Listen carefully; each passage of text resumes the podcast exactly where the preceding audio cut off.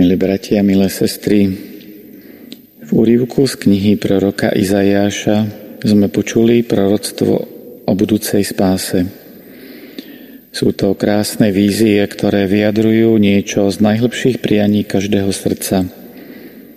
Púšť rozkvitne, slepí budú vidieť, hluchí počuť, chromí skákať ako jelene.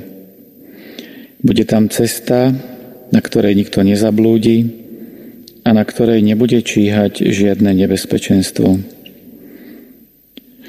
Sú to symbolické obrazy, ktoré vystihujú to, čo nás ľudí dokáže najviac dojať, opojiť radosťou, vzrušiť.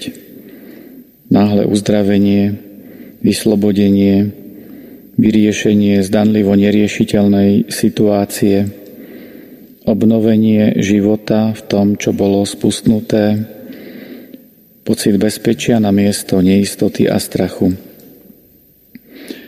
Na celospoločenskej úrovni to zažívame zriedkavo.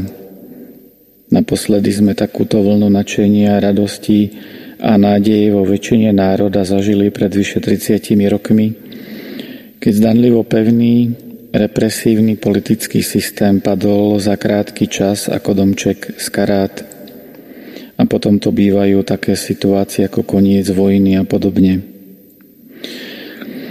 Podobnú metaforu obsahuje starý arabský príbeh.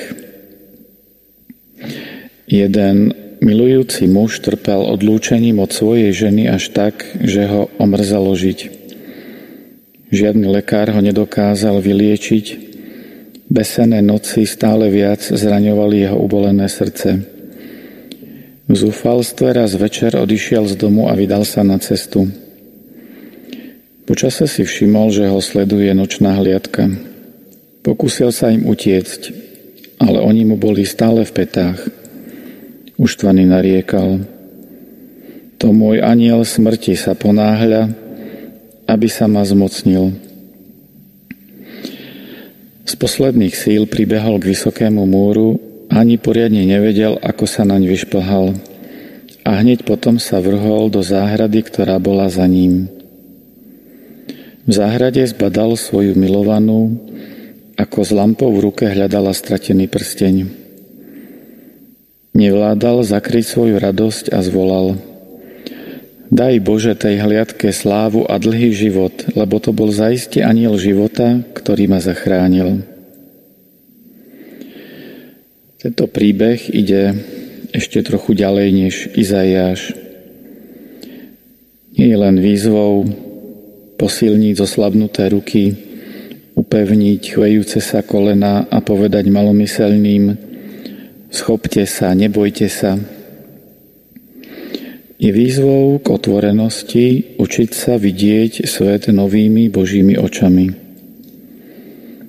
Ubohý muž pochopil, že hliadka, ktorej sa bál, bola v skutočnosti nástrojom Božej prozreteľnosti a viedla ho k šťastiu a uzdraveniu jeho srdca. Od Izaiáša aj z tohto príbehu sa môžeme učiť dôverovať Bohu, že dobré pozná naše srdcia, našu túžbu po láske, dobre, bezpečí a nič sa mu nevymýká z rúk – to nás len tajomnými cestami vedie k dobru oveľa väčšiemu, než si dokážeme predstaviť. Pútnici v záhradách duchovného poznania sa postupne učia vidieť koniec v začiatku, život v smrti, dokonalosť v nedokonalosti, pokoj v napätí a bezpečie v nebezpečenstve. Keď, nás, keď sa nás chce zmocniť malomyselnosť, nechajme v sebe znieť Izajášove slová. Schopte sa, nebojte sa, hľa váš Boh.